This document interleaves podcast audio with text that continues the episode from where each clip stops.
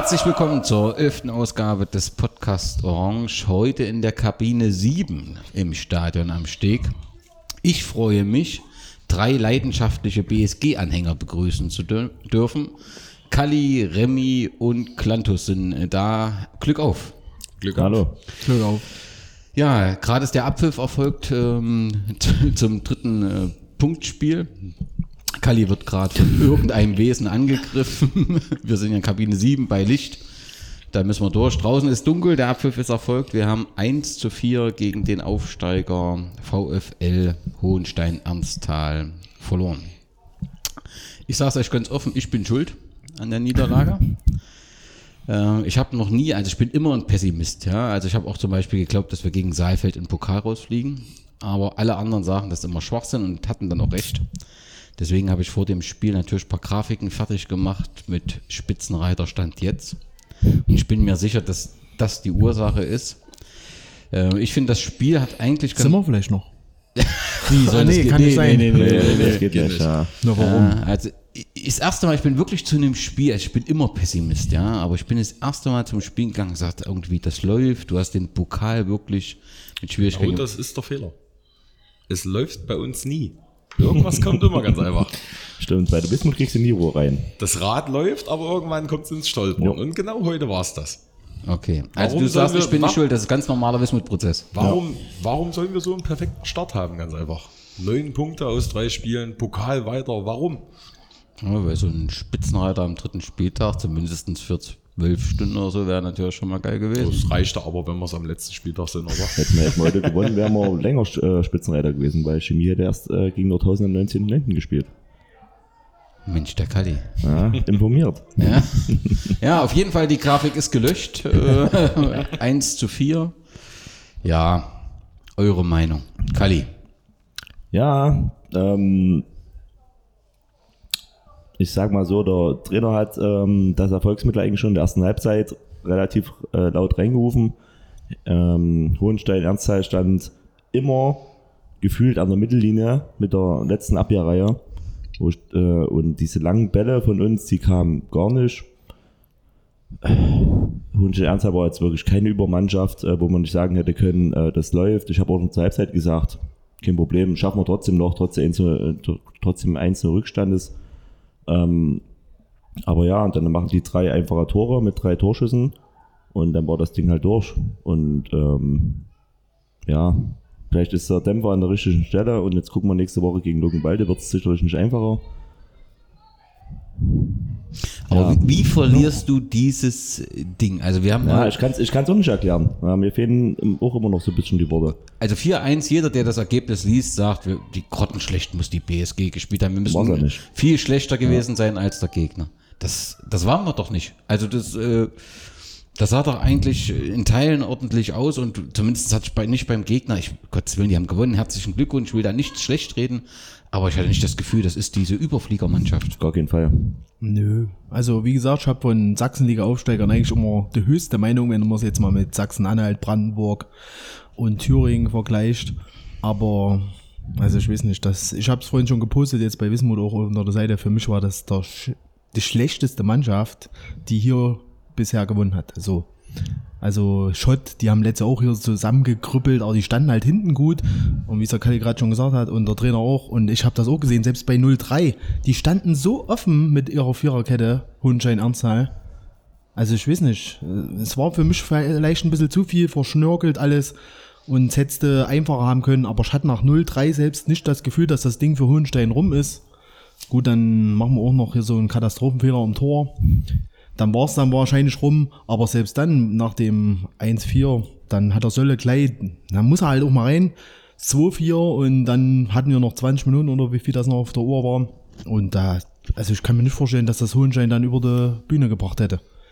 Ja, selbst beim 1-4 hatte ich irgendwie das Gefühl, da hatte Solle dann, glaube ich, ne? Ja. So einen Angriff, wo er hätte es 2-4 machen können, hatte ich das Gefühl, das könnte noch klappen, aber es klingt halt so ein bisschen wie ein schlechter Verlierer, aber irgendwie so stark wahnsinnig könnte es, oder?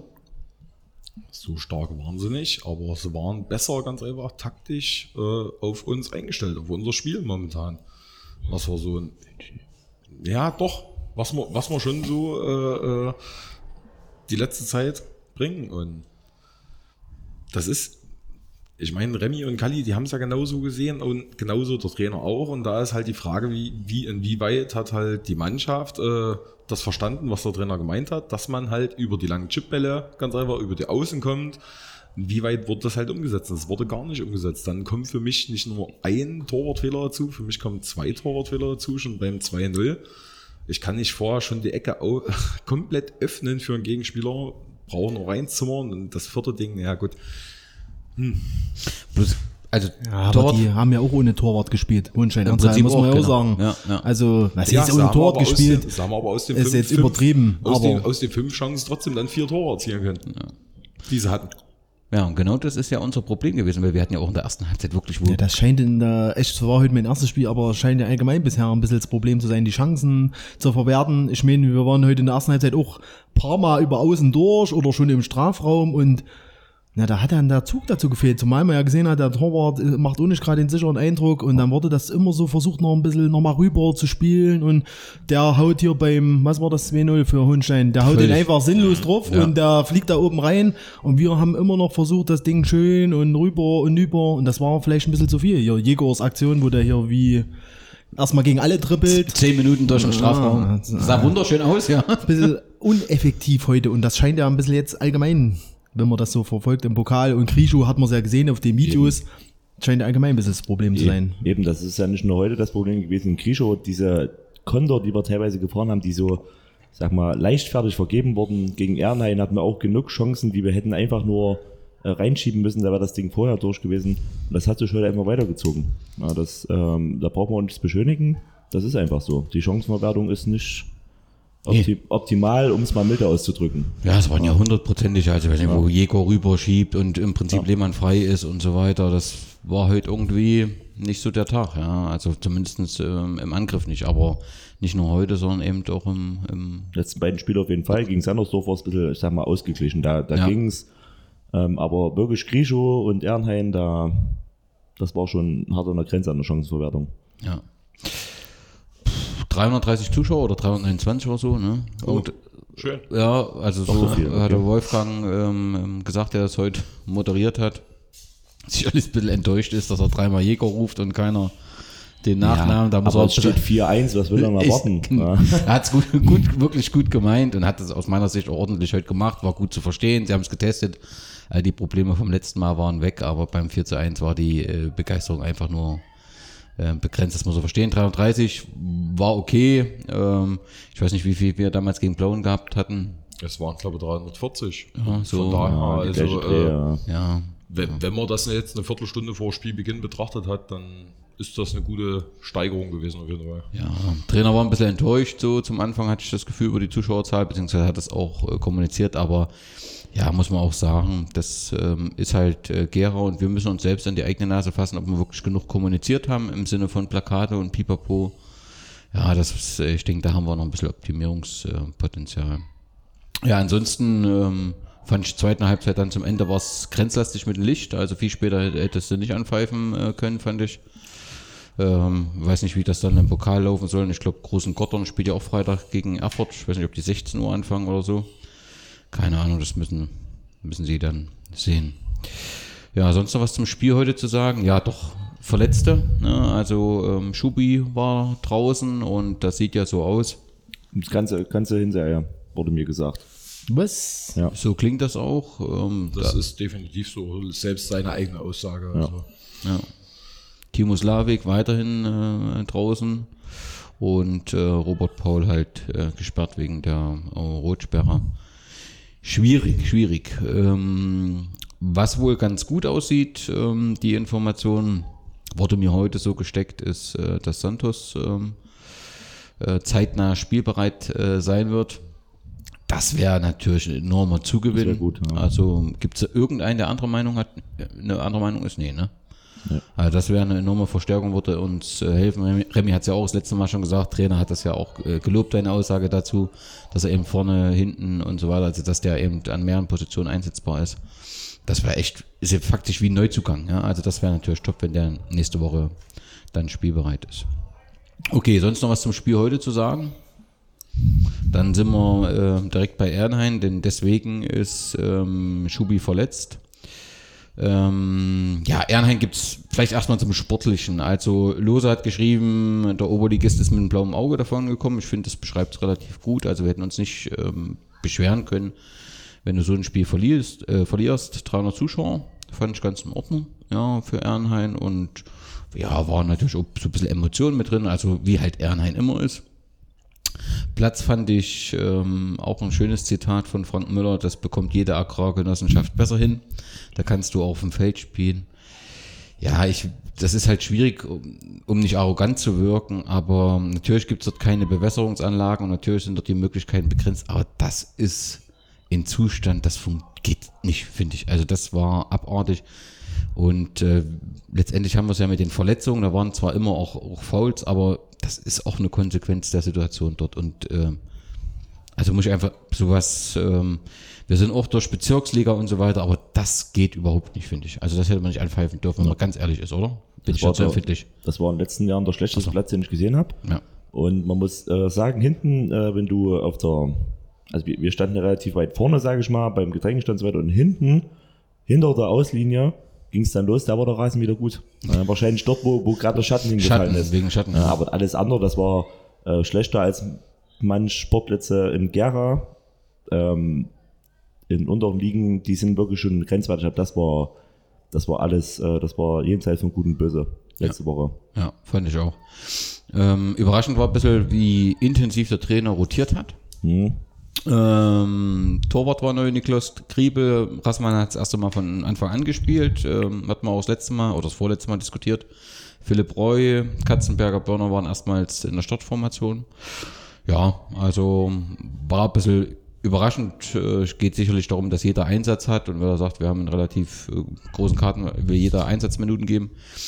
Er hat, also Frank Müller hat dann in der OTZ Puh und Marcel Nolte nochmal gelobt, also den würde er Bestnoten verteilen. Marcel Nolte kam in der Halbzeit dazu. Fand ich auch, dass das eine enorme Bereicherung war, aber ich hatte nicht so richtig verstanden, warum Robert Paul draußen bleibt. Der ja, das stand ja vorher fest, dass er gesperrt ist für Meisterschaftsspiele. Da war ich ein wenig überrascht, war auf jeden Fall neue Mannschaft. Torwart hat das war alles okay, also war kein Fehler oder so, ist ein junger Torwart, aber also alles, was auf ihn zukam, das hat er entsprechend realisiert, das war alles gut. Es gab eine Szene, die insbesondere Ehrenhain immer wieder kritisiert, das ist die 80. Minute gewesen. Dort ist, ja, also ich war genau auf der anderen Seite, weil ich hoffte, dort passieren die Tore. Da ist der Robert Döring gefault worden. Hast du es gesehen, Kalli? Oder, also es sah von Weitem turbulent aus, aber so richtig beurteilen will ich das nicht. Ich sag mal so, ich hab's gesehen, aber es ist jetzt nicht so ein Foul, was mir irgendwie in Erinnerung geblieben wäre, wo ich mir selber gesagt hätte, das ist kritisch. Ja. Besonders, weil sich Ehrenhain noch nicht beschweren muss, dass er nicht vorher irgendwie mit weniger Leuten gespielt hätten. Also das war, was die auf dem Platz geboten haben, war für mich schon grenzwertig an Härte. Ja. Und dass sie dann gerade so einen Foul nicht pfeifen, naja, das ist halt so. Ich sag mal, das waren viele Aktionen wirklich grenzwertig. Und das an dieser Situation festzumachen, finde ich ein bisschen, naja, überzogen. Okay. Im Gästebericht wird gesagt, es war kein Klassenunterschied zu sehen. Ja. Also es war halt knapp, also es hätte jederzeit anders ausgehen können. Letztendlich hat es dann Puh mit dem 3:2 entschieden und trotzdem hatten eben dann auch die Gäste nochmal eine Chance. Aber ja, also ich kann man schon sagen, wir haben das glücklich gewonnen. Wir hätten uns nicht beschweren dürfen, wenn wir es verlieren. Aber so musste letztendlich, im Pokal ist das halt so und ziehst in die nächste Runde ein und hoffst dann auf ein gutes Los. Was ich noch zu sagen will wegen der Rotation, das hast du vorhin so ein bisschen drüber gegangen, für mich gehört, und das durfte nicht überraschend sein, Stefan Rasmann in der Startelf. Ja, das also ist meine Meinung dazu. Ich denke mal, jetzt durch den Slavik-Ausfall wird er wahrscheinlich auch die Chance bekommen, aber generell bin ich trotzdem der Meinung, dass er ein Leistungsträger in der Mannschaft sein kann, hat er letztes Jahr bewiesen. Ja, also es wird ja irgendeinen Grund geben. Das letzte Mal hatten wir es irgendwie dann vergessen, dann nochmal anzusprechen, warum er das gemacht hat. Ich gehe erstmal immer noch davon aus, dass er irgendwie im Trainingsrückstand war, dass er Urlaub hatte, keine Ahnung. Heute hat er ja gespielt. Ja, also sind wir uns, glaube ich, alle einig. Okay, dann weg nochmal vom Pokal kurz, dass wir die Oberliga nochmal fertig machen. Wir spielen dann nächste Woche in Luckenwalde. Luckenwalde hat 5-0 gewonnen gegen den Aufsteiger Ludwigsfelder FC, gegen Inter Leipzig 1-1 gespielt und im Pokal 1-0 gegen den Landesliga-Vertreter Blau-Weiß-Briesen gewonnen. Ja, also ist auf jeden Fall ein Favorit mit auf den Staffelsieg. Gab ja auch einige im vorletzten Podcast, die aus verschiedenen Gründen Luckenwalde den Staffelsieg wünschen. Da geht es weniger, glaube ich, um Sympathie für Luckenwalde, aber es ist ein anderes Thema. Ja, um Antipathie. Aber ja, es wird halt ein schwieriges Spiel. Du musst halt jetzt irgendwie die Köpfe wieder klar bekommen. Ne? Aber da ist vielleicht so ein starker Gegner gar nicht so verkehrt, ne? Dass du nicht wieder gegen Aufsteiger oder so spielst. Und ja, eigentlich haben wir dort nichts zu verlieren, kann man das so sagen. Ja, ist für mich auch noch ein Oberligist. Also kannst du auch gewinnen. Also schalte das jetzt nicht für eine Übermannschaft. Sie werden schon oben mitspielen, davon können wir ausgehen. Aber ich denke mal, was mir heute halt aufgefallen ist, die werden nächste Woche aus meiner Sicht den Jäger Jakubow auch nicht in den Griff kriegen. Und wenn der Jäger mal ein bisschen effektiver ist, schießt er dort auch ein Tor.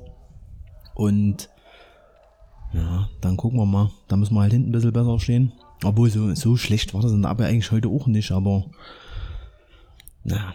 Also wie gesagt, ich denke, die sind schon Favorit für das Spiel, aber mich würde das nicht überraschen, wenn wir dort was wollen.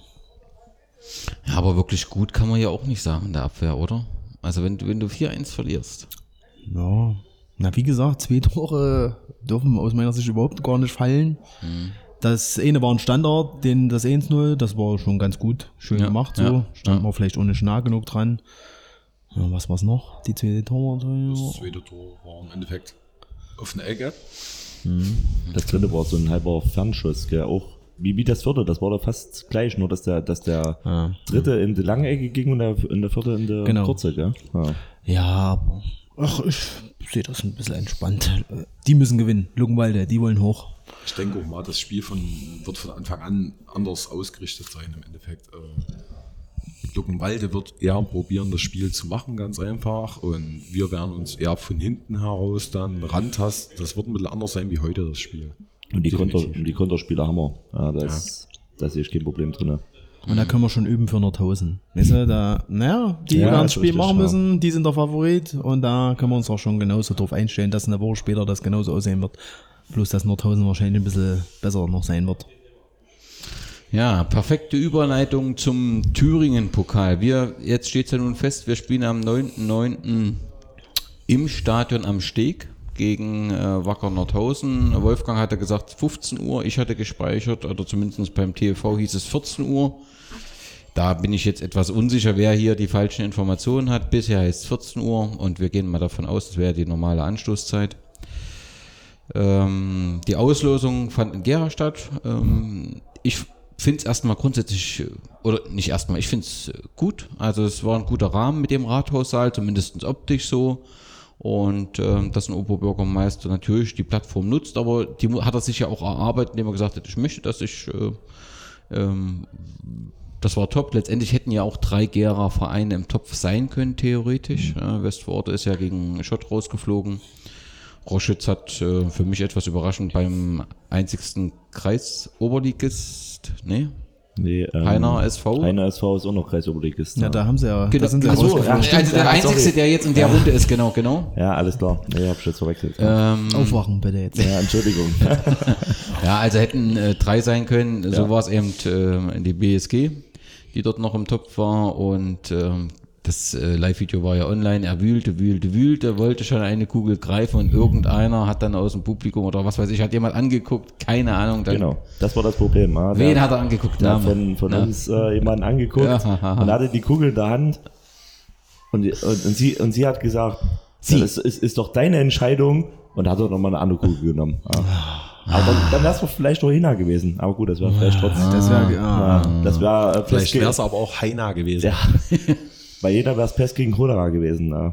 Deswegen. Ja, nee, Heiner kann es nicht gewesen sein. Die waren da schon weg. Also es war noch drin, Kölle da, Schott, Großengottern, Erfurt. Kölle da wäre schön gewesen. Funk wäre Kölle da, ja. Da waren wir schon. Fanclub Die Bären. Das wäre gut gewesen, Kölle da. Da hatte ich so ein bisschen drauf gehofft. Aber du warst ja mehr so Salzungen-Typ. Na, Südthüringen allgemein. Ja. Ja, wann waren wir das letzte Mal in Südthüringen? Hildburghausen drin, Heina drin, Bad Salzungen drin und wir kommen einfach nicht rein. Sonneberg ist nicht Südthüringen. Ach ja, stimmt. Ja, okay. Okay, na, das nehme ich zurück. Ja, aber da waren wir ja auch schon. Aber so, Sonneberg. Also so die anderen Ecken mal Herpf und wie sie alle hießen. Oh, gegen Nordhausen. Ja. Hat sich irgendeiner gefreut. Ich fand in dem Live-Video, du hast einzelne bekannte Teilnehmer an dem Podcast gehört irgendwie, hatte ich das Gefühl, dass die Begeisterung da nicht so groß war und oh Gott, um Himmels Willen oder so, hast du gehört. Also, scheißlos, oder? Ja. Wir saßen ja da und es waren noch vier Partien auszulosen, da waren noch Gera, Nordhausen, Erfurt und Jena dabei. Ja. Und die Spannung, die steigte, du hast wirklich bei den TV-Mitgliedern gesehen, die haben richtig Angst bekommen. Das Erfurt-Jena schon haben wahrscheinlich, ja. Und dann hat er Aufwachen bitte. Muss man früher machen. Noch vorm Sandmann sehen Podcast. Hat Gera gezogen, der Nordhausen. Und dann haben sie ja Schott gegen Kölle da gezogen. Ja. Und dann hast du wirklich gesehen, wie die richtig nervös wurden. Klar. Jena gegen Erfurt gezogen wird, und da hatten sie noch mal ein bisschen Glück. Aber das hast du dir wirklich im Gesicht dran angesehen, wo du gedacht hast, jetzt hättest du dich auch gefreut, wenn die da gegen Erfurt gekommen wären nach dem Scheiß. So muss das mal sein. Ja. Erste Runde, zweite Runde, erste geht ja nicht, auch zweite Runde und dann weg mit denen von den zwei. Ja, und dann kriegen wir das unattraktivste Los von den großen, was überhaupt im Topf ist. Mhm. Erstens sportlich schwieriger als Jena und Erfurt aus meiner Sicht, Nordhausen, weil das so Ehrgeizlinge sind. Klar. Ja. Und dann bringen die auch keine Zuschauer mit. Also hier kommen schon ein paar Leute, das wird schon ein paar Leute animieren, Nordhausen, weil da immer ein bisschen Pfeffer drin ist. Aber aus Nordhausen, dann kommen wieder 50, 60 Mann. Ja, die hast du auch, wenn Meuselwitz kommt hier. Weißt du, also das ist... Und Meuselwitz hast du wahrscheinlich eher noch eine Chance, die auch mal zu schlagen. Weil die, klar, letztes Jahr haben wir sie geschlagen, logisch. Aber die haben ja schon... antreten mit einem Messer unter 10, wie Messer inzwischen 10, wie wir letztes Jahr angetreten sind, typisch mal. Also da brauchen wir schon einen absoluten Motivationskünstler als Trainer, um das nochmal, das ist schon, speziell, eine Herausforderung, und dasselbe Spiel hast du nicht nochmal, aber Wacker von allen als Favorit der Regionalliga genannt und wird man sehen. Also Stadion am Steg finde ich gut. Das nicht ganz ohne Probleme, aber ich denke, da werden sich alle Beteiligten der Verantwortung bewusst sein und da eine Lösung finden irgendwie mit dem Gästebereich. Weil im Stadion der Freundschaft, das hat im letzten Jahr gereicht, das bringt nichts. Und ich denke bei uns,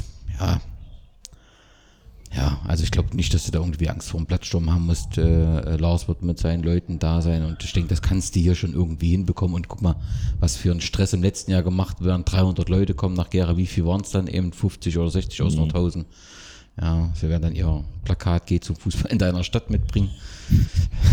Unglaublich, Ja, was mir aufgefallen ist noch so drumherum, der MDR hat über die Auslösung getitelt, Nordhausen bekommt Pokalschreck Gera. Ne? Also für die war das die entscheidende Nachricht.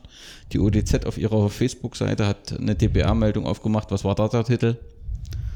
Jena muss nach Meerhausen. Ne? Das ist unglaublich, oder? Das ist doch kein Wunder mehr. Mhm. Es ist unglaublich. Wer hat das aufgemacht? Die ODZ Gera, weißt du? Ja. Das, anscheinend scheint da seit neuestem einer zu arbeiten, der ja totaler Jena-Fan ist. Ja, weil das hat seit ungefähr einem Dreivierteljahr ist die ODZ Gera immer mit dem Jena-Scheiß, mit dem Jena-Zeug massivst da vertreten in ODZ Gera. Dann sollen sie sich umbenennen. Ja, dann ist es konsequent. Also unmöglich. Also ODZ Gera, Fraktion Jena-Fanclub. Nee, aber dann brauchen sie nicht, wenn sie schon... Es war doch genauso im Endeffekt, da wird noch ein Link geteilt im Endeffekt mit dem Video nach Bad Lobenstein zu einem komischen Testspiel und bei uns, zu unserem Verein im Endeffekt, da wird noch nicht mal jeder Link geteilt, aber wahrscheinlich nach Jena im Endeffekt, alles wird geteilt, alles wird publik gemacht, ganz einfach. Na, hast du heute an Freitag spielst du schon was Besonderes, oder? Ja. Hast du heute was gelesen? Nee. Naja. Klar gehört Gera mit als Einzugsgebiet zu Jena und hat auch viele Jena-Fans, das ist alles klar. Da kannst du bei den großen Sachen auch sicher als ODZ Gera berichten. Aber wenn jetzt schon Bad Lobenstein-Testspiel in der ODZ Gera landet, das kann man das machen beim Pokalspiel oder sowas, aber wie gesagt, nicht zu solchen Spielen. Also, das nimmt immer mehr Überhand, auf jeden Fall. Und da muss ich mal einen OB loben, einen Vornab, der den Namen Jena nicht in den Mund genommen hat bei der Auslosung. Mhm. Er hat geredet von die andere Mannschaft im Pokalfinale. Mhm. Sympathisch. Er war ja auch mit, also musste ja machen, er war beim Pokalfinale am Start und hat ja gesehen, wie dass die Stimmung nicht so positiv ist bei den Gerern. Ja. Gut. Gerschen. Also war das gut, dass die Auslosung Gera war. Das Ergebnis war nicht so ganz optimal. Ja. Aber wir haben am 9.9. hoffentlich bei ordentlichem Wetter Nordhausen am Steg und dann gucken wir mal, wen wir dann in der nächsten Runde zugelost bekommen. Sonst noch rund was um die BSG? Ja, eins muss man ansprechen. Carsten Hänsel ist im Sommer 2016, ne? 15. Nee. Erste Saison? Nee, zweite Saison. War zu Ende.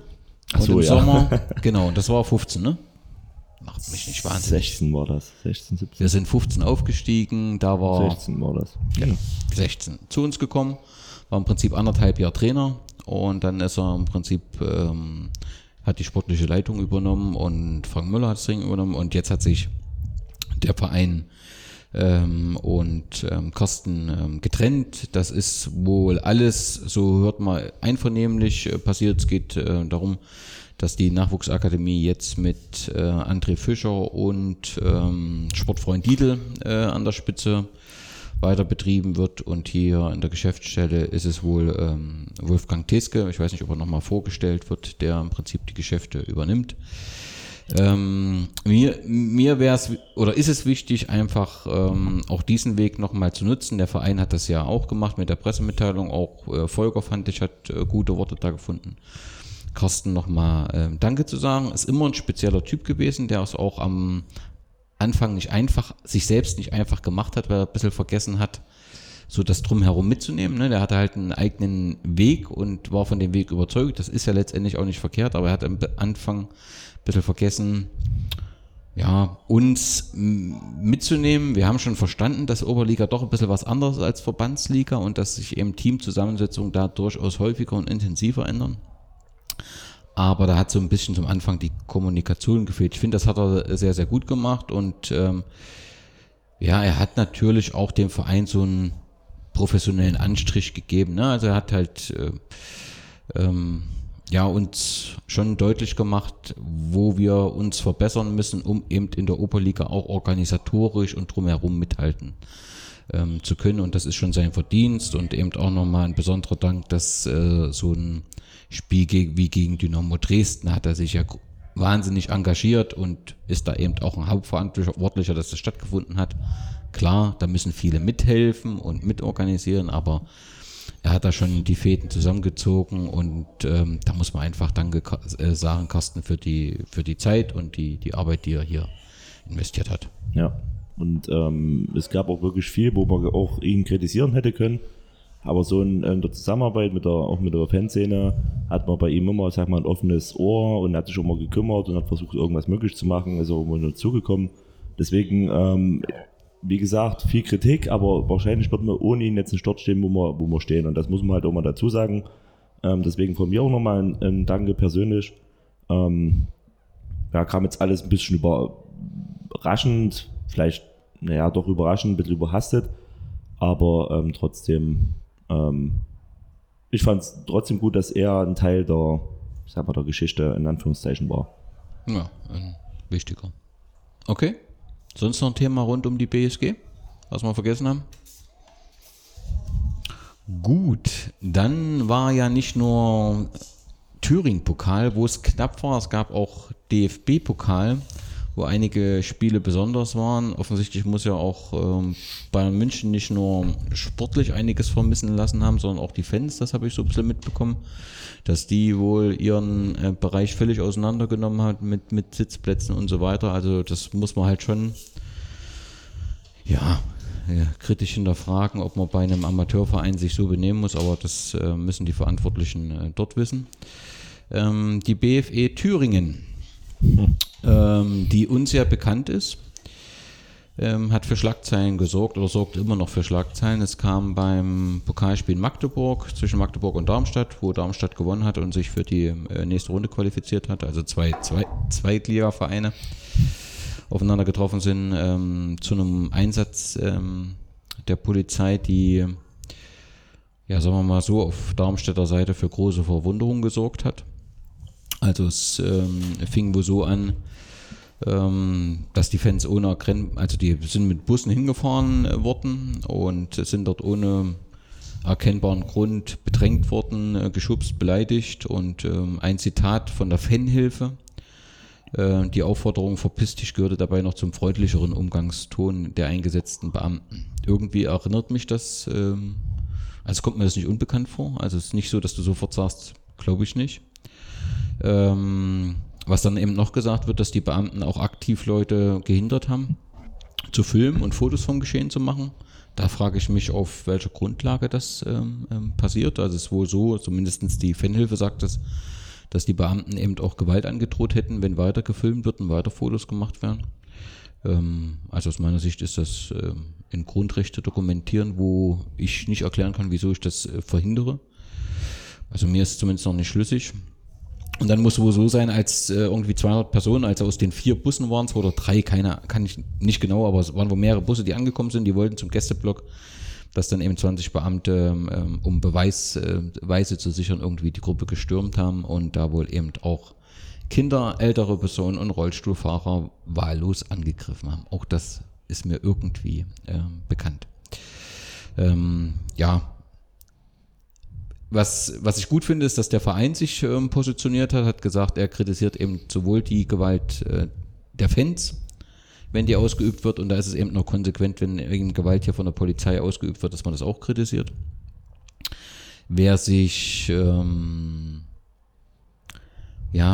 nicht ganz so optimal verhalten hat, also der Bodo Ramelow, unser Ministerpräsident, twittert ja gerne und intensiv, das ist ja auch alles in Ordnung, ich finde das gut. Er sagt immer, das ist ein privater Twitter-Account, nicht als Ministerpräsident, okay.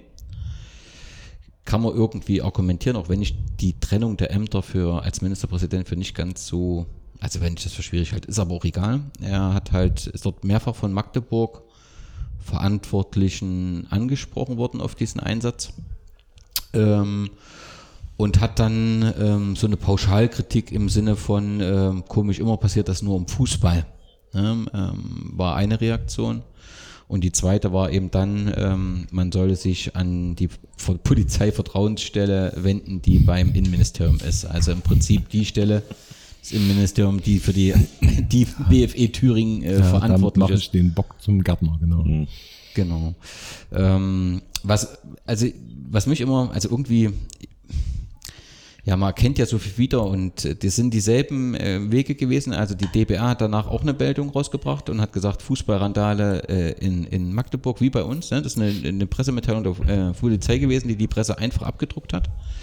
Was aber Darmstadt und die Fanhilfe halt geschafft haben, ist, dass danach auch die andere Position zunehmend in der Presse Platz fand. Und das ist uns ja, muss man fairerweise sagen, kaum gelungen. Ja, die ODZ hat dann zwar nochmal einen Artikel gemacht, aber sag mal so, das ist ein Fakt mehr, dass man sagen kann, nicht alles, also es gibt noch, das ist nochmal so ein Argument, um zu sagen, so ganz falsch kann das nicht gewesen sein, was die Fans damals in Erfurt geschildert haben.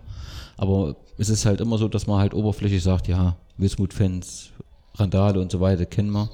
Das ist halt leichter und es wäre halt schön, wenn die Presse ihre Arbeit macht und recherchiert, und dann kann sie halt auch ein wirkliches Bild zeigen, wenn es eben beide Seiten darstellt. Ja, man muss es da ganz einfach sehen im Endeffekt. Das ist ein einfaches Bild, was die Presse immer wieder macht. Sobald es halt um Fanrandale geht, sind halt immer die Fans dann erstmal dran schuld, ganz selber. Ja. Es sind immer erstmal Hooligans, es sind immer Ausschreitungen gewesen, egal wie die zustande kamen. Eine Polizeimeldung, die wird sofort im Endeffekt in Auftrag gegeben, die wird sofort abgedruckt und somit steht der Fan als erster erstmal immer im schlechten Licht. Genau. Bis man sagt, okay, als Fanhilfe oder als Verein oder als Fanszene man sammelt die einzelnen Aussagen von den einzelnen Leuten ganz einfach, wertet die Sachen aus.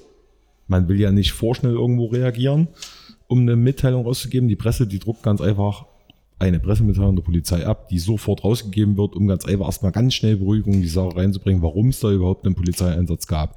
Und um allen Etwigkeiten schon vorweg irgendwie ein bisschen den Sinn rauszunehmen, ganz einfach, dass da jetzt gar nicht irgendwo eine scharfe Kritik gegen die Polizei kommen kann im Verhalten. Ja. Und ich meine, wirklich, wie gesagt, der Hohn und der Spott ist vor allem noch so, man soll sich bei Polizeibeschwerden an die Polizei bitte wenden. Also das ist wirklich, man hört das immer wieder, dass man ja sich so vertrauensvoll dann an die Beamten wenden kann. Und es ist doch nun mal so, eine Krähe hackt der anderen Krähe kein Auge aus. Es ist und bleibt ganz einfach so. Und solange sich da auch im den staatlichen System, bin ich der Meinung, ganz einfach irgendwo was ändert, ganz einfach, dass da irgendwo eine unabhängige Stelle irgendwo geschaffen wird, die Polizeieinsätze ganz einfach bewertet, anzeigen, bearbeitet, wird sich dahingehend auch nicht viel tun in Zukunft, dass da irgendwo irgendwelche Sachen Erfolg haben. Man muss nur sehen, im Endeffekt die Zahlen, wie viele Anzeigen gab es gegen Polizeibeamte, wie viele Ermittlungsverfahren wurden dann wirklich überhaupt eröffnet und in wie vielen Prozent der Fälle wurden dann auch wirklich noch irgendwelche Strafen gegen Polizeibeamte erlassen. Das ist immer im 0-Komma-Bereich irgendwo. Ja. Von Anzeigen, die überhaupt gestellt werden. Und die meisten stellen ja gar keine Anzeige, weil sie sowieso wissen, es bringt nichts. Ja, aber was ich auch beim Ministerpräsidenten, also überall wird auf das BFE Thüringen abgestellt. Ja, wir geben Millionen aus für Werbung für Thüringen, ist ja richtig, um Unternehmen anzuziehen, um für das Land zu werben. Sowas ist doch kontraproduktiv. Ja, und was ich nicht wusste, also die Darmstädter haben das in Bezug genommen auf ein Spiel bei Rot-Weiß Erfurt 2011 und da muss wohl selbiges passiert sein, selbige Einheit. Ne, und haben da immer einen Bezug hergestellt irgendwie und natürlich auch ein bisschen versucht eine politische, ne, also dass sie sagen, sie, ja, also dass ich meine, die Polizei nicht die politische Auffassung der überwiegenden Linienfans teilt, ne, haben das versucht reinzubringen. Das kann doch nicht im Sinne eines Ministerpräsidenten sein, finde ich. Da gibt es aber in fast jedem Bundesland gewisse Einheiten.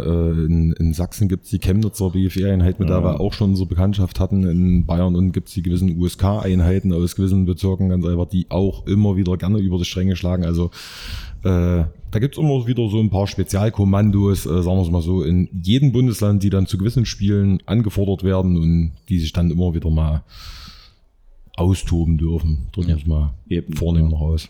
Und das können sie doch konfrontieren, die werden doch sicherlich auch gegen Nordhausen wieder am Start sein. Da sind sie da. Ja, und da muss ich aber auch nochmal zustimmen, anscheinend versucht ja der BFE Thüringen jetzt irgend so ein bisschen Sachsen und Bayern Konkurrenz zu machen, weil das ist ja wirklich bekannt in Fanszenen, Europa-Fanszenen, dass Sachsen und Bayern ein bisschen, ich sag mal, in Anführungszeichen härter ist als der Rest. Und jetzt Thüringen baut sich auch so ein bisschen das Image auf, so wie ich das jetzt härter ist.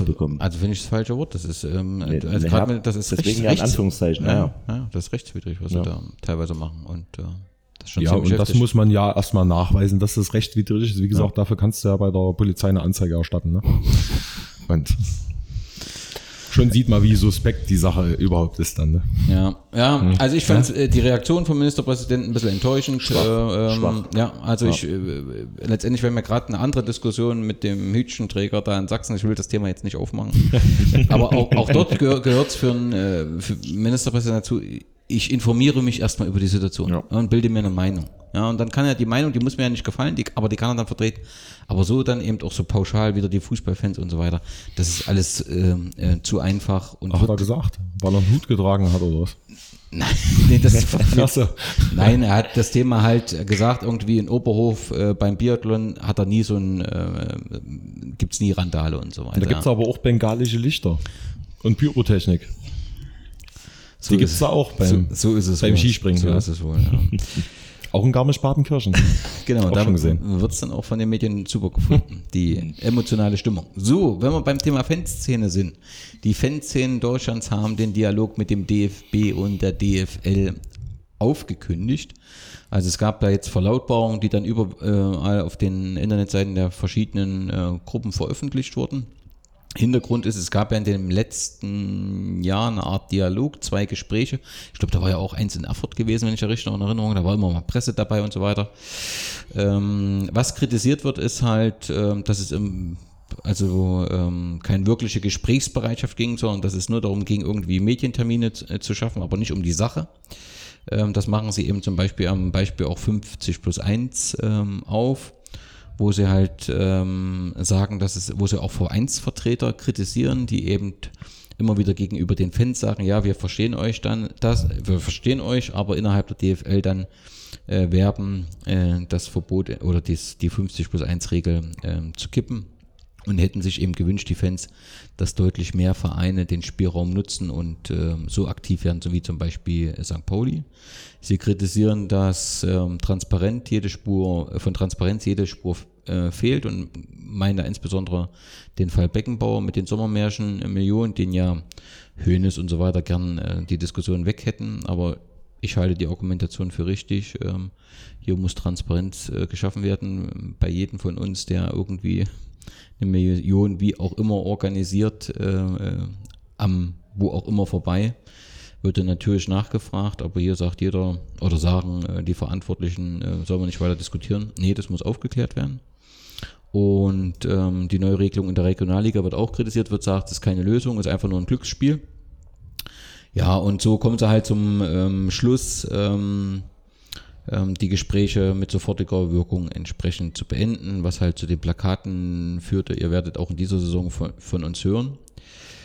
Und Bild und Kicker, also bei Bild kann man es ja irgendwie erwarten, aber bei Kicker war es dann doch ein bisschen überraschend, nutzen diese Erklärung für große Schlagzeilen.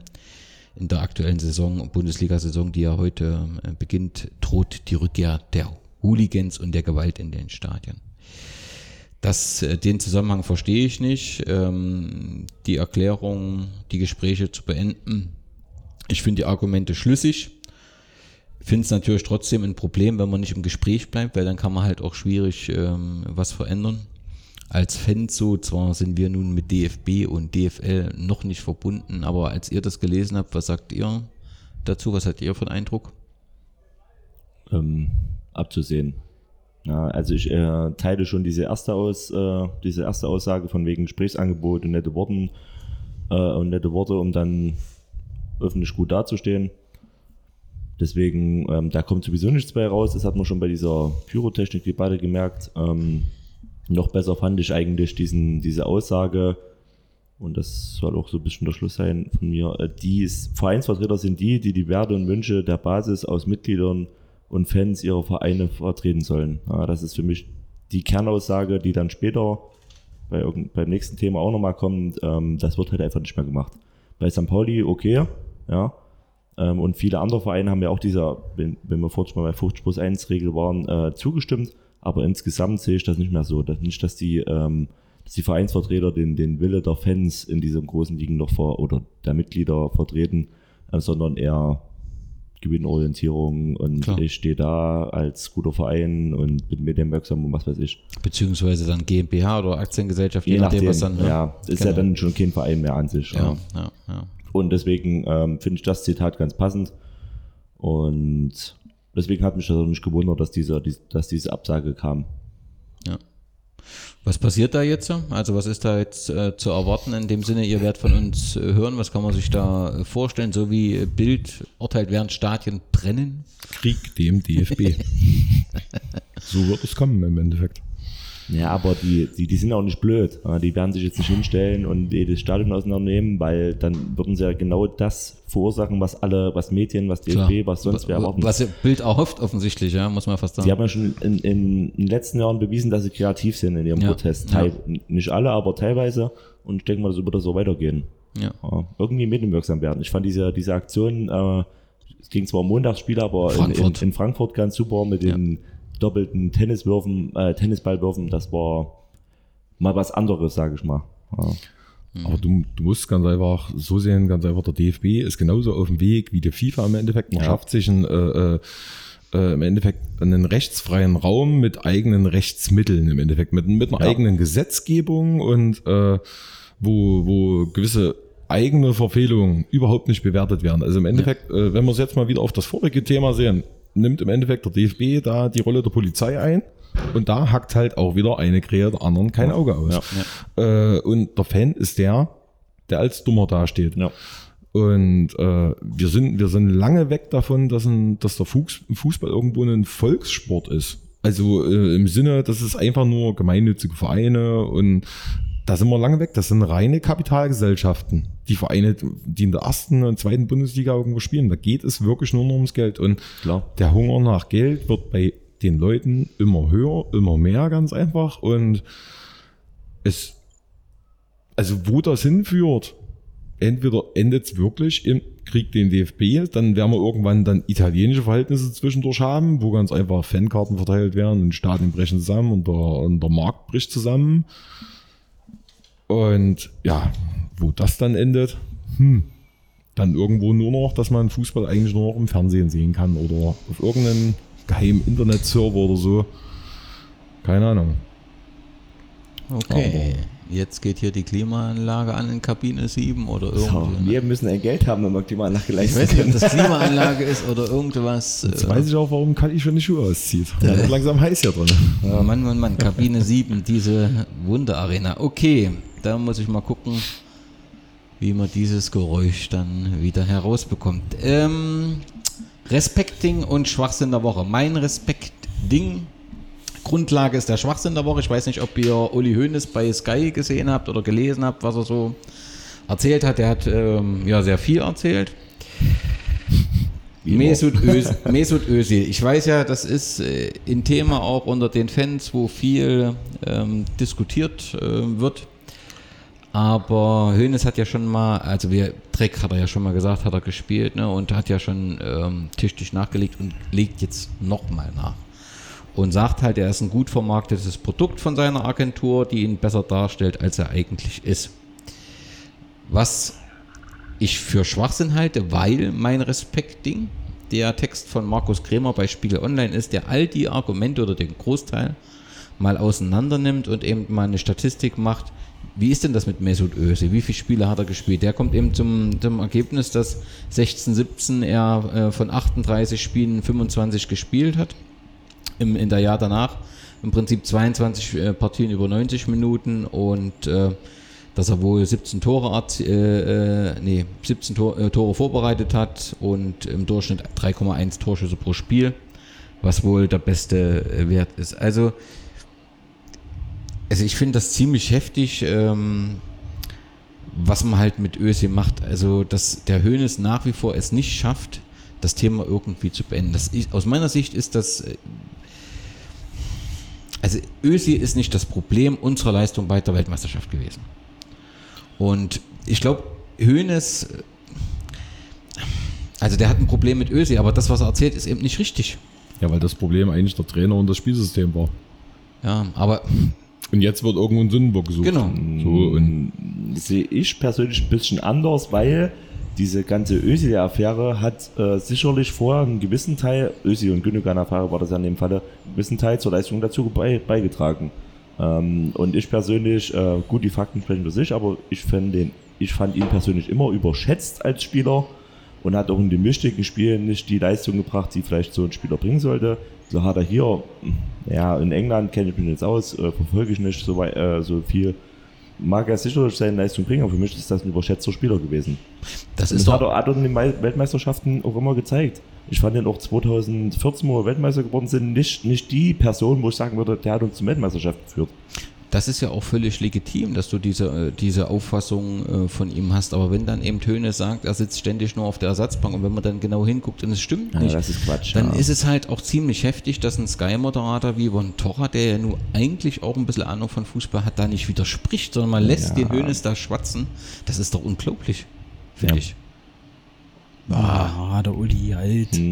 Wenn er sich auf jemand eingeschossen hat, das kennen wir doch noch von Christoph Daum. Ja, da gibt es ja keine Gnade. Und aber ich vor allem müsste man mal überlegen, was er so abgerissen hat, der Hoeneß, ob man immer noch so rumpoltern muss draußen oder ob man nicht einfach auch mal ein bisschen geläutert und ein bisschen... Mit Demut. Ja, genau, an die Sache rangeht. Er hat sein Amt wieder, er wurde bestätigt im Endeffekt. Und, aber ich belese mich ja auch recht viel, auch Bundesliga-sachenmäßig.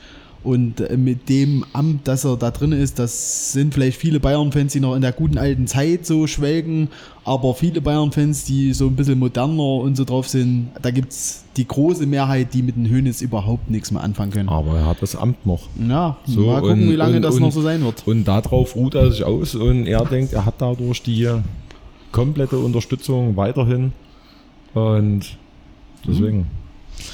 Nee, lass aus.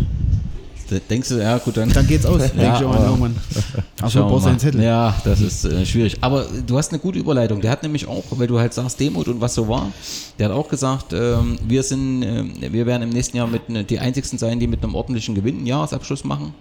Und wie Vereine gibt es denn noch, die Gewinn machen? Ja, im Sinne von, wir als Bayern wirtschaften ordentlich, alle anderen schlecht. Und da gibt es halt einen Finanzbericht der DFL, das hat eben auch Markus Krämer nochmal analysiert, wo im Prinzip in der Saison 16-17 16 von 18 Bundesliga-Clubs einen Gewinn erwirtschaftet haben, ja, und in der Premier League sind es wohl alle 20 Vereine. Und das ist schon heftig, also er sagt dann auch, ich halte es für wichtig, dass man nicht auf Kosten anderer Steuerzahler und auf Kosten von Besitzern dieses Fußballgeschäft betreibt, auf Kosten von Steuerzahlern. Ne? Auf Kosten von Steuerzahlern hat er agiert und hat 28,5 Millionen Euro hinterzogen. Also es sieht man doch, dass da schon langsam ein bisschen Alterssenilität Einzug hält beim Uli.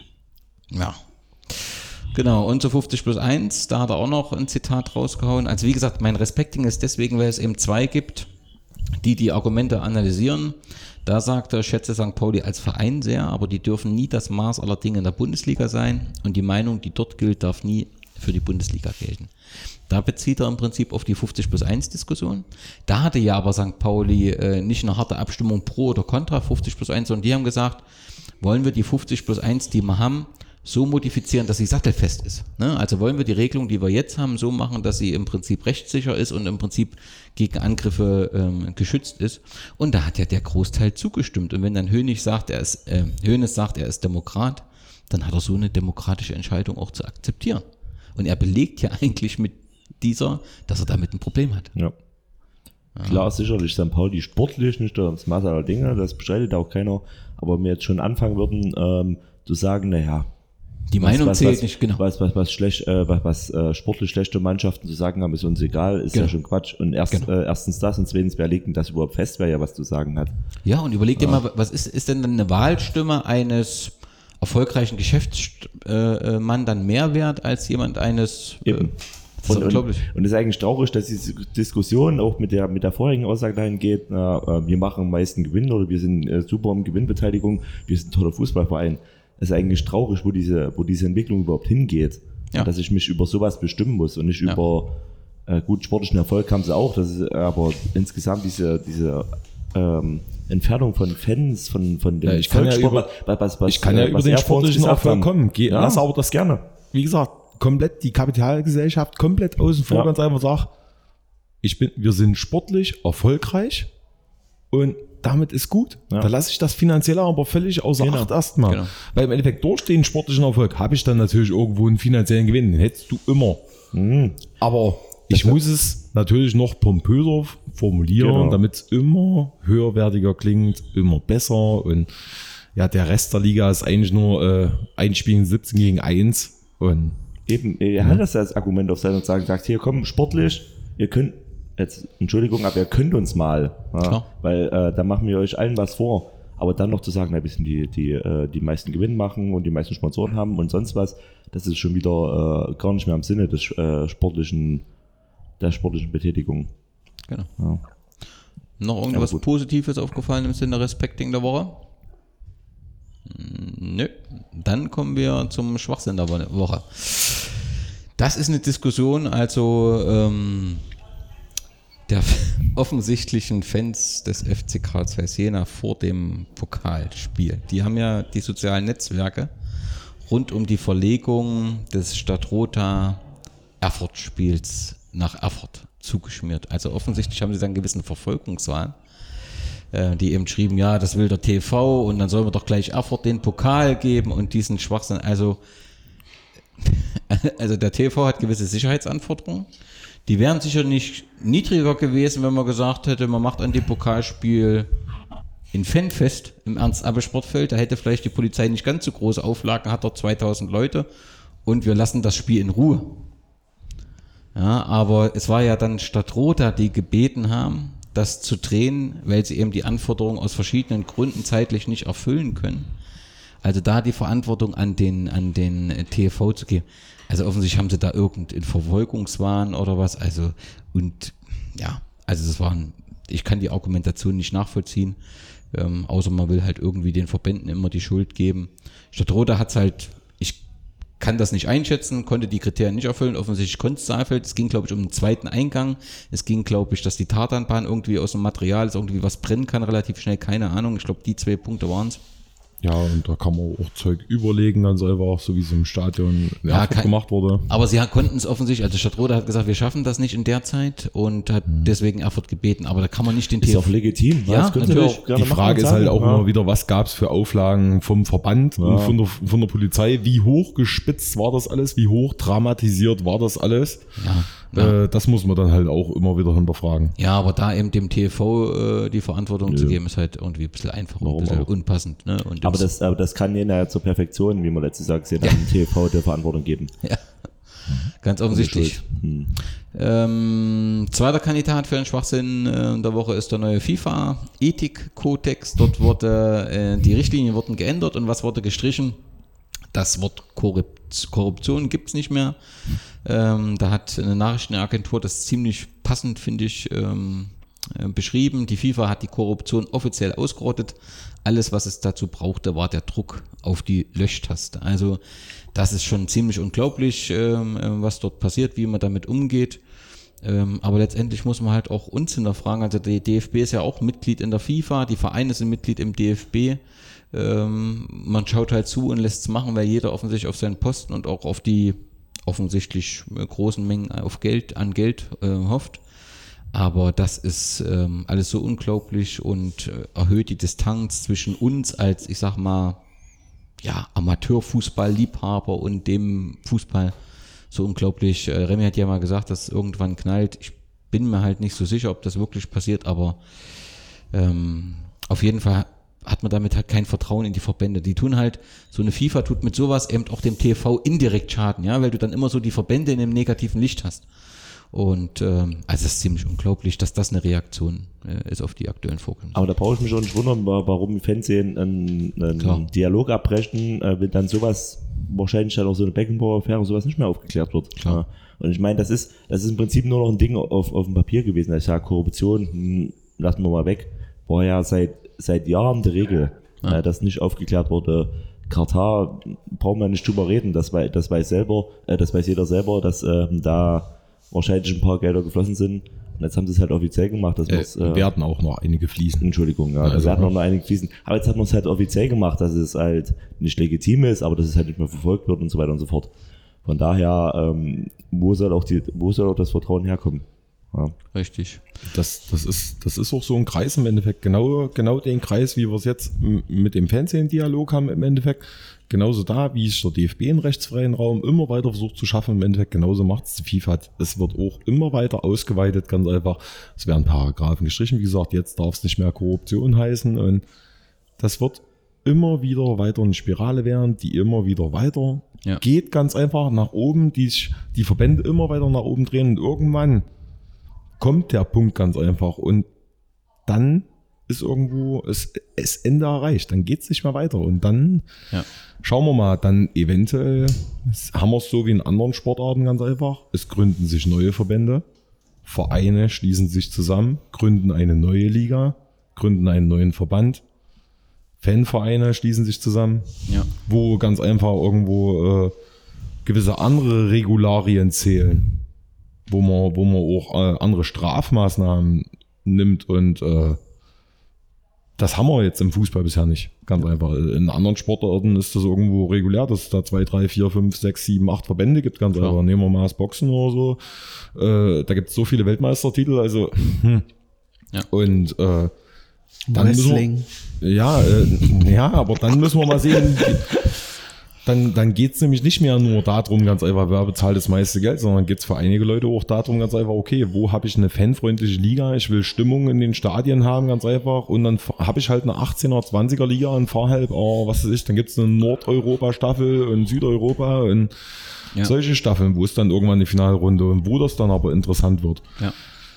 In dem Zusammenhang meine Empfehlung, ich weiß ja, lange Podcasts werden ungern gehört, aber der Rasenfunk ist ein toller Podcast und tolle Arbeit. Die haben in 3 Stunden Podcast rund um die aktuelle Situation bei den FIFA-Prozessen gemacht und dort bekommst du ja, aber dort bekommst du echt einen Einblick, wo dir echt schlecht wird, also wo du halt wirklich merkst, was da für Gangster auch am Werk ist. Also wen das interessiert, den empfehle ich. Ich verlinke das auch noch.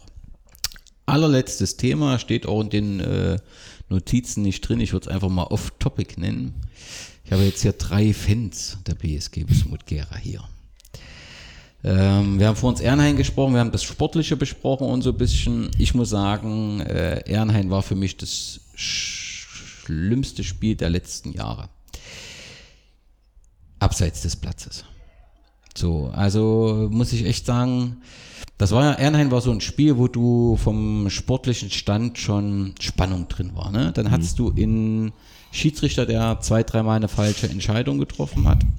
Dann hattest du einen Gegner gehabt, der, hast du ja auch beschrieben, überhart war. Alles das sind Dinge, wo früher die Stimmung kochte. In Ehrenhain kochte nichts, gar nichts. Also einen deutlicheren Beleg, dass wir in der Fanszene der BSG ja ein Problem haben, also zumindest Veränderung haben. Das merkt mittlerweile, glaube ich, auch jeder. Und schon geht die Klimaanlage an und sorgt für frische Luft. Ja, es wird vielleicht wärmer. Ja. Ich will das nicht im Detail runter analysieren, Schuldzuweisung oder sowas. Meine Frage ist, glaubt ihr, dass wir in diesem Bereich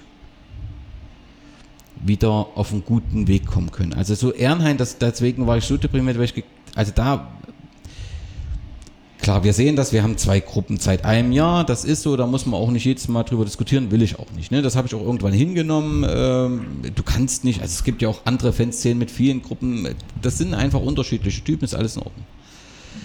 Aber das bei so einem Spiel, also das war auch bei beiden Gruppen irgendwie, weiß ich nicht, da hatte, glaube ich, einer in beiden Gruppen irgendwie zu viel Alkohol getrunken und dann irgendwie Zwischenrufe, die ich inhaltlich nicht verstanden habe und die auch wenig passend fand, da hatte ich zufällig bei beiden Gruppen.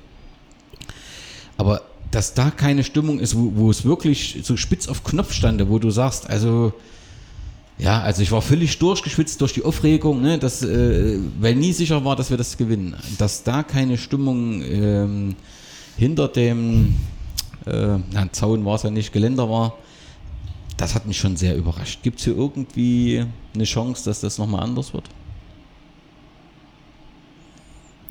Was meinst du jetzt? Stimmungsmäßig oder mit den 2 Fanszenen, dass das wieder eine wird? Nein, oder? Nein, das ist nicht mein Thema, sondern einfach, dass wir ja wieder so auftreten wie vor, weiß ich nicht, 2 Jahren auf dem Dorf im Pokal. Jetzt darfst du nicht zu weit zurückgehen, ne? Ja. Die Ultras Gera Auflösung, ne? Da muss man mal ein bisschen was beachten. Aber ich finde, man muss das ein bisschen differenzieren. Wir haben heute auch ein Spiel der Mannschaft gesehen, was nicht gut war, was sehr beschissen war. Genauso kann natürlich eine Fanunterstützung auch mal sein.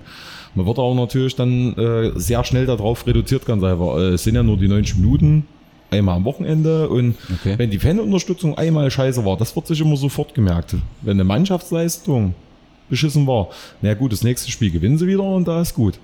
War eine Fanunterstützung, nehmen wir mal das Pokalfinale zum Beispiel, das wird sich auch gemerkt, aber nach solchen Spielen wird sowas dann halt auch nicht rausgeholt.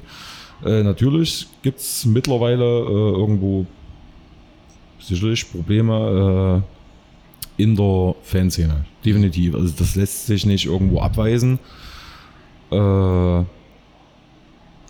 wurde auch gerade in den letzten 2-3 Spielen sehr deutlich, wurde auch dann denen deutlich, die das am Anfang noch nicht gleich so gesehen haben. Und man muss halt irgendwo schauen, dass man irgendwo die Kuh wieder ein bisschen vom Eis bekommt und sich wieder vor allen Dingen auf das konzentriert, was erstmal wichtig ist. Und das ist für mich vor allen Dingen der Verein. Ganz einfach, weil man muss sich halt fragen, inwieweit ist jeder Einzelne auch bereit, der Fans zu sagen, okay, ich nehme das Opfer auf mich, ich gehe am Wochenende hierher, lass dann halt mal den Einkauf mit der Uschi sausen, setz mich halt auch mal nicht bei der zweiten Kreisklasse auf die Bank, ne, und setz meine Prioritäten, nee, ich gehe zum Fußball hierher, um dann halt die Mannschaft zu unterstützen. Das ist erstmal so eine Selbsterkenntnis, die muss erstmal jeder Fan für sich auch mal treffen, ganz einfach, um dann überhaupt erstmal zu sehen, ist das hier überhaupt noch was wert, was wir hier überhaupt machen. Weil im Endeffekt, wenn keiner mehr hier sich hinstellen will am Wochenende, kein Fan mehr da ist, für was gibt es dann den Verein noch? Dann gibt es den Verein BSG Wismut-Gera nicht mehr. Genau. Weil im Endeffekt, das war ja das, was den Verein die ganzen Jahre ausgemacht hat. Nach der Insolvenz waren es die Fans, die den Verein wieder mit nach oben gebracht haben. Und davon hat auch der Verein jahrelang teilweise mit gelebt. Und also bis die letzten Jahre auch noch mit davon gelebt, dass wir teilweise auch hier Punkte mit am Steg erkämpft haben. Klar. Punkte auswärts mit erkämpft haben. Klar. Und da muss man halt sehen, wie weit, wie gesagt, ist die Arbeit überhaupt noch vonnöten, was man hier betreibt im Hintergrund, wenn eigentlich nur von 2-3 Mann die Arbeit gemacht wird. Obwohl das alle wollen. Das sind viele Lippenbekenntnisse, die immer wieder gebracht werden. Wir wollen nicht, dass die Fanszene stirbt. Wir wollen nicht, dass das hier alles den Bach runtergeht, aber eigentlich hängt es dann immer wieder an wenigen Personen. Und da muss sich halt jeder selber erstmal hinterfragen, wie weit bin ich bereit, dafür auch ein bisschen was zu opfern. Ja. Und eigentlich ist es ja kein Opfern. Man will ja was gewinnen. Also man schließt sich ja, man macht ja mit der Fanszene, wir machen ja schöne Sachen. Klar.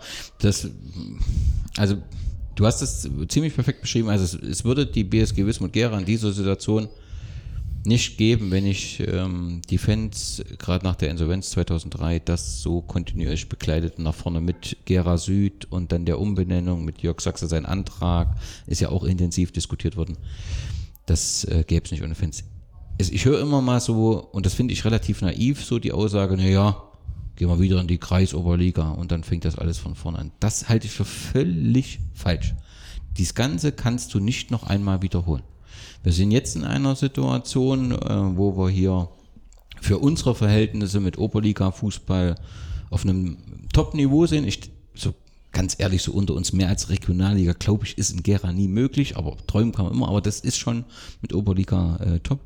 Bloß natürlich hinterfragen sich dann sicherlich auch die Leute, Mensch, warum mache ich denn das? Ne? Warum investiere ich hier Kraft und so weiter, wenn ich das Gefühl habe, ja, dass diese Leidenschaft, die ja Fluch und Segen für die BSG ist, ne? Da gab es viele Probleme auch, die sind immer häufig besprochen worden. Das war aber schon damals nicht ganz ehrlich, weil natürlich diese Leidenschaft auch ein Segen ist, weil sie die BSG getragen hat. Ja?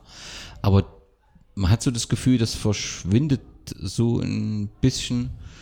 Und mir sind die Gründe nicht so richtig klar. Und Ehrenhain, nicht, dass das falsch verstanden ist. Ich möchte nicht die Leistung der Fans bisher schmälern. Gibt es auch überhaupt keinen Grund, warum sollte ich das tun. Auch Erfurt, ich finde, das ist ja auch Neues. Frank Neues hat es ja auch im Podcast gesagt, dass er irgendwie den Tränen nah war und Frank Neues den Tränen nah, da gehört schon, ne? So, also das ist ja schon, das war schon was Besonderes. Aber Ehrenhain war deswegen so, weil das war für mich ein Spiel, wo Emotionen drin waren, wo du als Fan irgendwie wirklich auch, eben, wo der gegnerische Foul die Leute, unseren Captain umhaut, da hat jeder gesehen, hier ist eine Verletzung, da wäre es sonst völlig eskaliert. Eskaliert nicht jetzt im dramatischen Sinne. Die Fans sind in dem Moment halt nicht mitgegangen, ja, wie es eigentlich zu erwarten war, weil es sonst immer so halt war. Bei so einem Spiel, ja. Und das, da... Ja, ich verstehe schon, ne, wenn du jetzt 4-1 hinten liegst, dann mache ich keinen Vorwurf irgendwie, ne, aber da... Das verstehe ich nicht. Kalli, kannst du da irgendwie ein optimistisches Bild zeichnen? Sicher. Ein optimistisches Bild vielleicht nicht, aber ich würde es gerne mit dem Wort Selbstfindungsphase irgendwie umschreiben. Das hat man in den letzten Jahren zwar auch schon ein paar Mal so rum. Es haben, ich sag mal, wichtige Leute, die Fanszene verlassen. Andere Leute, die nicht so wichtig sind, haben es auch verlassen. Wird sich zeigen, wo der Weg hingeht. Wir hatten jetzt auch in Wir sind zu siebt nach Kisho gefahren. Zu siebt, in Kisho kam auch keiner mehr dazu, von sonst in einer Fangruppe oder sonst was, je nachdem. Wir hatten unseren Spaß. Ja. Das sollten wir in meinen Augen nie vergessen, dass es grundsätzlich um den Spaß geht. Wir haben uns in den letzten Jahren wirklich viel, oder auch in den letzten Saison viel, den Kopf gemacht. Wir haben uns zerrissen, wir haben schlaflose Nächte gemacht wegen einer Fanspaltung, wegen Pokal-Halbfinale, Pokalfinale. Und jetzt ist wirklich mal die Phase, wo wir sagen, komm, wenn es halt so ist, dann ist es halt erstmal so. Ja, und wenn sich das vielleicht irgendwann mal wieder entwickelt und das können wir nur schaffen, und das haben wir auch schon vor einem Jahr gesagt, über den Spaß, über wir wollen es alle, jetzt machen wir es halt mal so. Ja, und wenn dann halt erstmal nur 10 Leute im Block stehen oder 7 Leute im Block stehen, also in meinen Augen, dann ist es halt erstmal so. Und dann guck mal, wenn es nicht weiterläuft, dann sortiert sich das Spreu vom Weizen, dann sortieren sich die Leute, die nur mitfahren, weil, weiß ich nicht, wegen sonst was, und die anderen Leute, die sich auch um den Sport, um den Fußball, um den Verein interessieren, um die Fanszene, dann nimmt sich halt das mal auseinander. Ja, und dann sage ich halt, dann ist es halt so. Über diesen Punkt bin ich lange hinweg, wo ich sage, wir brauchen hier jeden. Muss jeder selber wissen. Ja, wir wollen ja auch keinen zwingen, das war ja nie unser Ding. Macht ja auch keinen Sinn. Eben. Ja. Und deswegen, das Potenzial ist da, auch in der Fanszene, vielleicht auch in Gera ist ein bisschen schwierig, an sich ist ein schwieriges Terrain, aber in der Fanszene ist das Potenzial da, dass man auch mal mit mehr Leuten auswärts fahren kann oder mehr Leuten im Block haben, aber die Leute müssen das halt auch wirklich aus dem Inneren wollen, und wenn sie es halt nicht wollen, dann ist es halt so. Die Leute, die es wollen, die stehen jede Woche da, die fahren jede Woche mit, oder dass jeder mal ausfällt, ist auch okay, aber so großteils die Leute sind da, und dann ist es halt erstmal so. Der Rest kommt schon wieder, die kommen dann halt zu großen Spielen aus ihren Löchern gekrochen, so blöd wie es klingt. Und da braucht man auch nicht mehr irgendwo drüber wegzugucken. Man kann das auch gerne mal in dieser Schriffe ansprechen. Das ist halt einfach so. Das war in den letzten Jahren so, wenn irgendein großes Spiel war, da kam es immer hier, wir sind die größten BSG-Fans und ich muss das Facebook-Titelbild so machen und so weiter und so fort. Ja, das war auch zum Pokalfinale so und das wird auch immer so sein. Und dann da zeigt sich halt im Alltag, wie es wirklich ist. Das hat sich letzten Jahre gezeigt, das zeigt sich diese Jahre noch intensiver. Und ja, jetzt habe ich ein bisschen viel geredet, aber das musste jetzt mal angesprochen werden. Ja, ich denk aber mal, bin ich ganz kurz, wenn ich kurz nochmal reinbrechen muss, das ist aber eher vor allen Dingen ganz einfach. Wir hatten eine Zeit nach Ultras Gera jetzt, das war so eine Freigeist-Finderphase, sagen wir es mal so, ähnlich zu vergleichen mit Woodstock, so, ja, jeder lebt offen, das was er will. Ich meine, dass es nicht unbedingt gut gegangen ist, denke ich mal, dürfte man in den letzten Wochen, Monaten gesehen haben, ganz einfach. Und deswegen habe ich das ja vor uns halt gemeint, das muss sich jeder nochmal bewusst werden, warum wir das machen, ganz einfach und für was. Und da müssen halt in gewissen Punkten, muss dann halt schon irgendwo wieder dann auch ein bisschen, was heißt eine straffere Atmosphäre, aber ein paar gewisse Grundsätze, Regeln müssen da ganz einfach stehen. Die müssen wirklich für alle in der Fanszene dann auch gelten jetzt, egal wie viele dann halt mitfahren, egal ob die Eventis mit dabei sind oder ob du nur den harten Kern hast, der zum Beispiel nach Grieschow fährt oder so, aber es müssen irgendwo allgemein gewisse Grundsätze irgendwo wirklich geltend sein, wo man sagt, okay, daran ist so nicht mehr zu rütteln, also da wird jetzt auch nicht diskutiert oder so, ganz einfach, das Zeug steht fest, so wie es ist. Das sind wenige Punkte, weil wir sind hier nur noch eine Fanszene. Wir wollen keine Ultras Gera mal sein, weil das bringt hier in Gera. Also wir haben dazu auch den Nachwuchs nicht. Und ich meine, man sieht, was da hinten im Stadion passiert. Dass man auf einmal die 9 Ultras, die dann trotzdem nur mit 5, 6 Mann da stehen. Also dass da irgendwo das Feedback fehlt halt ganz einfach, weil hier in Gera ist halt... Ja. Das wird nichts. Das sind noch keine Sachen, die man jetzt hier weiter öffentlich diskutieren muss. Nein, ich wollte ja da ja auch nicht ins Detail. Aber ich gebe dir recht. Ja. Ja, letztendlich ist es halt aufgefallen in Ehrenhain und das fällt halt vielen auf, die auch drauf ansprechen. Wie gesagt, es ging mir auch nicht um Schuldzuweisung, sondern einfach mal die Frage, ob es da eine positive Perspektive wäre. Ich da schon in viele sorgenvolle sicher. Wir haben immer diejenigen, die sagen, ohne Fans ist es doch ruhig, ne? Hatten wir immer schon, auch vor 3-4 Jahren, die sagten, bei Boykott ist doch schön, wenn es mal ruhig ist. Das ist völliger Schwachsinn. Zur Wismut gehört Stimmung dazu, da gehört Emotion dazu. Und das sind wir halt, Pessimisten sind wir aber auch schon in den letzten 3 Jahren abgestiegen und das sind wir auch nicht. Ja. Also, ne? Von daher. Ja. Nein, und das ist mir halt nur in Ehrenhain besonders aufgefallen. Ja. Okay, ich denke, das können wir auch nicht auszudiskutieren. Das muss die Fanszene unter sich machen, gegebenenfalls auch mit dem Verein, was man für Möglichkeiten haben kann, um hier neue zu locken. Da ist vielleicht das Thema Dauerkarten und so. Das kann man da sicherlich nochmal intern besprechen. Es ging mir nur, den Hörern auch so einen Einblick zu machen, weil wir haben ja viele Hopper, die das dann eben auch in ihren Berichten schreiben, dass sie das irgendwie nicht ganz verstehen. Sie fahren zur Wismut und denken eigentlich hier und so weiter. Und dann hören sie da so 2 Gesänge oder keinen, dann können das nicht zuordnen. Vielen Dank für die Zeit, die ihr euch genommen habt, Marcel, Remy und Kalli.